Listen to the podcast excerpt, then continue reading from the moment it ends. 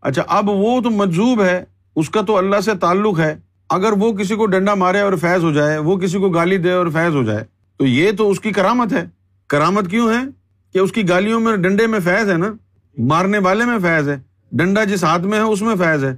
لیکن اگر کوئی اور آدمی ان کی نقل کر کے لوگوں کو ڈنڈے مارنا شروع کر دے، گالیاں دینا شروع کر دے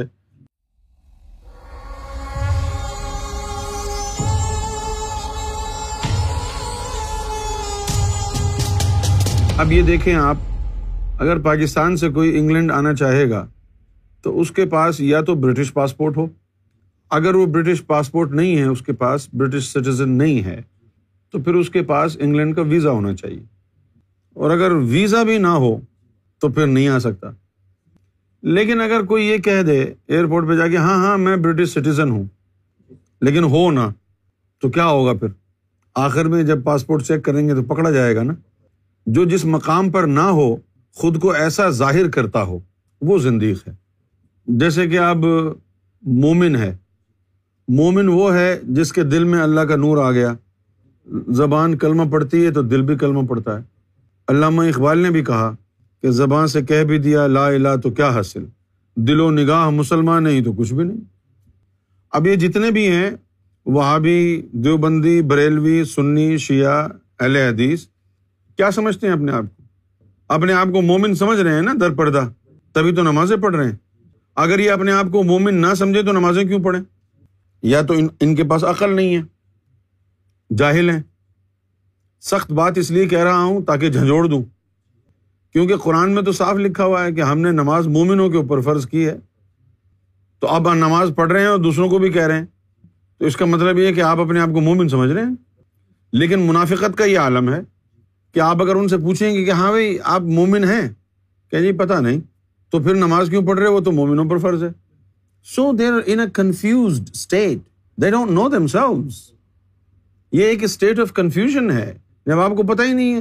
صرف ایک فرقہ ہے، اہل تشیعوں کا، جو اپنے آپ کو پیدائشی مومن سمجھتا ہے۔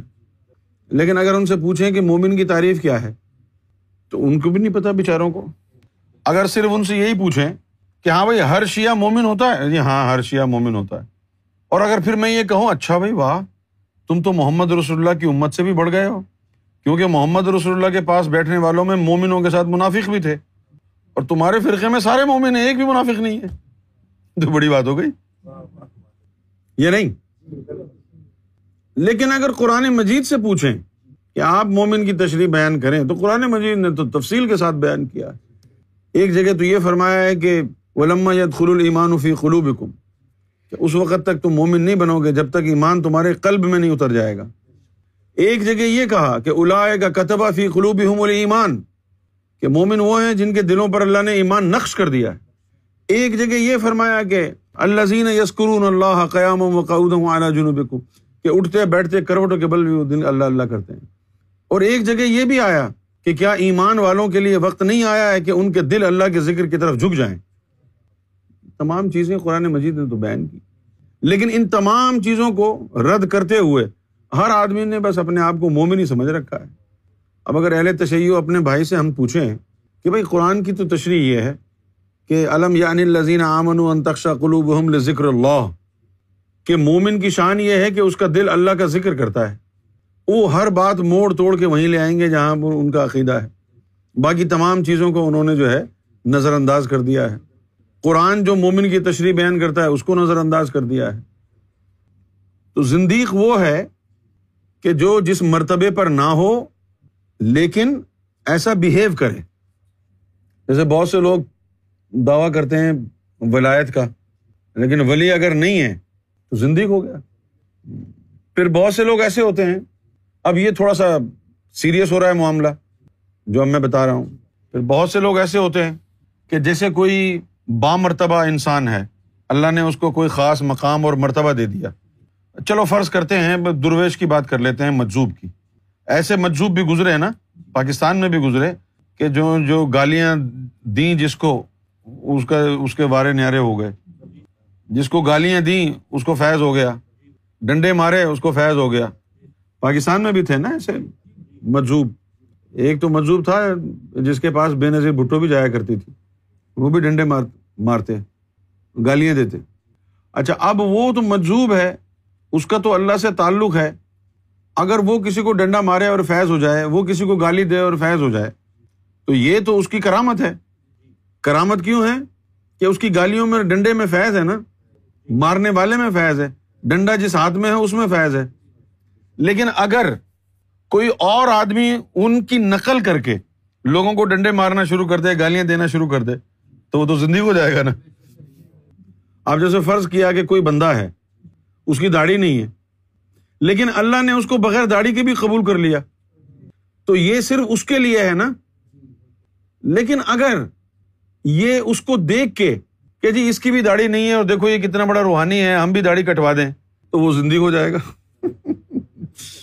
بھائی اس نے اس نے، اس کی داڑھی نہیں ہے، اس حال میں اللہ نے اس کو قبول کر لیا ہے نا۔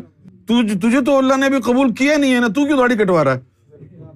جس طرح میری داڑھی تھی اچھی خاصی بڑی، تو سرکار نے ایک مرتبہ جو ہے وہ مجھے کہا کہ استاد، تیری اتنی بڑی داڑھی ہے، تیری بیگم شکایت نہیں کرتی کہ چبھتی ہوگی؟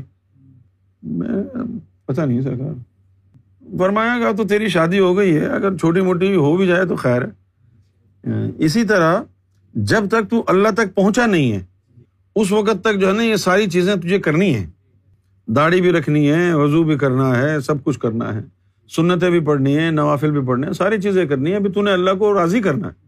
اللہ راضی ہو جائے، اس کے بعد پھر تو داڑھی تھوڑی سی آگے پیچھے کر کے دیکھنا۔ اگر اللہ کو تیری داڑھی پسند آ گئی، تو وہ کہے گا نہیں، دوبارہ رکھ۔ رکھوائے گا۔ لیکن اگر اللہ نے، تو نے کٹوائی اور اللہ نے کچھ بھی نہیں کہا، تو اس کا مطلب ہے کہ چلو، خیر ہے، منظور ہے۔ لیکن بامرتبہ آدمی کا جو عمل ہے نا، اگر وہ شریعت سے آگے پیچھے ہٹ بھی جائے، بامرتبہ انسان جو ولایت مل چکی ہے، تو وہ فیل اسی تک محدود ہے۔ کوئی اس مرتبے پر نہ ہو اور اس کی غیر شرعی کاموں میں نقل کرے گا، تو زندگی ہو جائے گا۔ اب جیسے یہ سنت ہے، حضور صلی اللہ علیہ وسلم نے جو کچھ بھی کیا، ہمارے لیے وہ سب کچھ کرنا سنت ہے نا۔ لیکن کچھ کام صرف حضور صلی اللہ علیہ وسلم کی ذات تک کے لیے محدود تھے۔ جب لوگوں نے وہ بھی نقل کرنے کی کوشش کی تو حضور نے منع کر دیا۔ جیسے کہ آپ روزانہ روزہ رکھتے، تو حضور نے لوگوں کو منع کر دیا کہ تم میری نقل نہ کرو اس معاملے میں۔ مجھے تو میرا رب کھلاتا پلاتا ہے۔ تو وہ مرتبے سے جڑی ہوئی بات تھی۔ تو ان ہستیوں کے کچھ اعمال ایسے ہوتے ہیں جن کو آپ نے فالو کرنا ہے۔ اور کچھ اعمال ایسے ہوتے ہیں جن کو آپ نے فالو نہیں کرنا۔ کریں گے تو زندگی ہو جائیں گے۔ تو آپ کسی مقام پر نہ ہوں اور پھر ایسا کوئی عمل کریں جو اس مقام والا کرتا ہے۔ زندگی ہو جائیں گے۔ فرض کیا کہ کوئی ولی ہے۔ اذان ہوئی، اللہ اکبر۔ وہ اذان ہوئی، وہ چادر لے کے سو گیا۔ تو نے دیکھا کہ یار دیکھو، یہ تو ولی ہے۔ اذان ہوتے ہی چادر لے کے سو گیا یہ۔ چلو جی اذان ہوتی، میں بھی سو جاتا ہوں۔ تو زندگی ہو جائے گا۔ اب آپ کہیں گے، وہ بھی تو سویا ہے۔ تو اس کے سونے میں کیا غلطی ہے؟ بھائی وہ جو بامرتبہ جو سویا ہے، وہ سویا ہے اور اس کی روح نکل کے اللہ کے پاس چلی گئی ہے نا؟ اگر تیری روح بھی سوتے میں اللہ کے پاس چلی جاتی، تو تو کبھی زندگی نہ ہوتا۔ جب تو نماز پڑھنے کے لیے اب اذان ہوئی ہے نا، تو گھر سے نماز پڑھنے کے لیے مسجد جائے گا نا؟ اسی طرح وہ جو بامرتبہ ہے، اس نے روح سے نماز پڑھنی ہے، وہ جسم سے نکلے گا تو وہاں جا کے بیت المامور میں نماز پڑھے گا نا؟ ہاں، لیکن تجھے یہ نہیں پتا کہ وہ نکلنے کے لیے سویا۔ تو نے صرف یہ دیکھا کہ وہ چادر لے کے سو گیا۔ میں بھی سو جاتا ہوں۔ ایک مرتبہ کیا ہوا؟ سرکار کے ساتھ ورجینیا میں تھے آشبرن میں۔ نعیم بھائی جو تھے، ان کے اپارٹمنٹ تو وہ اس وقت جو ہے نا، پرانی گاڑیوں کا کام کرتے تھے۔ گاڑیاں خرید خرید کر کے بیچتے تھے۔ آکشن میں جاتے تھے، وہاں سے گاڑیاں لے کے آتے تھے، ٹوٹی پھوٹی۔ تو اکثر وہ پریشان حال ہی پھرتے رہتے تھے، بولائے بولائے ادھر ادھر۔ سرکار جب بھی ان سے پوچھتے کہ نہیں بھائی کیا حال ہے، تو جی بالکل ٹھیک ہے، بس وہ گاڑی سرکار خراب ہو گئی تھی، تو میں اس میں دھکا لگانا تھا، اس کا یہ خراب ہو گیا، اس کا وہ خراب ہو گیا۔ سرکار نے وہ بس کر استاد۔ تو اسی طرح ایک دن وہ آئے، تو سرکار نے ان سے پوچھا کہ ہاں خیر ہے۔ تو انہوں نے کہا کہ سرکار ایک گاڑی خرید کے لایا تھا، تو اس کا انجن ہی سیز ہو گیا ہے نقصان ہو گیا۔ تو سرکار نے فرمایا کہ دیکھو، ہم تو کوئی کام دھندا نہیں کرتے۔ ہم تو سو جاتے ہیں اور باہر گاڑیوں کی لائن لگ جاتی ہے۔ اور تو اتنا کام دھندا کرتا ہے، پھر بھی تیری گاڑیاں خراب ہوتی رہتی ہیں۔ ہم کو دیکھ، ہم تو سوتے رہتے اب دوسرے دن کیا ہوا؟ کوئی گاڑی خریدنے کے لیے آیا؟ تو یہ سو رہے تھے۔ تو واپس چلا گیا وہ۔ تو وہ کہنے لگا کہ سرکار، میں بھی سو گیا آج تو، لیکن مجھے تو فائدے کی وجہ نقصان ہو گیا سونے سے۔ وہ کیسے؟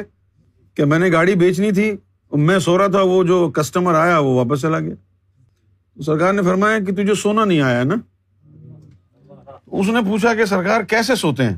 سرکار نے فرمایا کہ تو سوتا رہے اللہ تجھے دیکھتا رہے۔ اس طرح سو نا۔ تو سوتا رہے اللہ تجھے دیکھتا رہے۔ جس دن تو اس طرح سوئے گا، پھر دیکھ لائن لگ جائے گی۔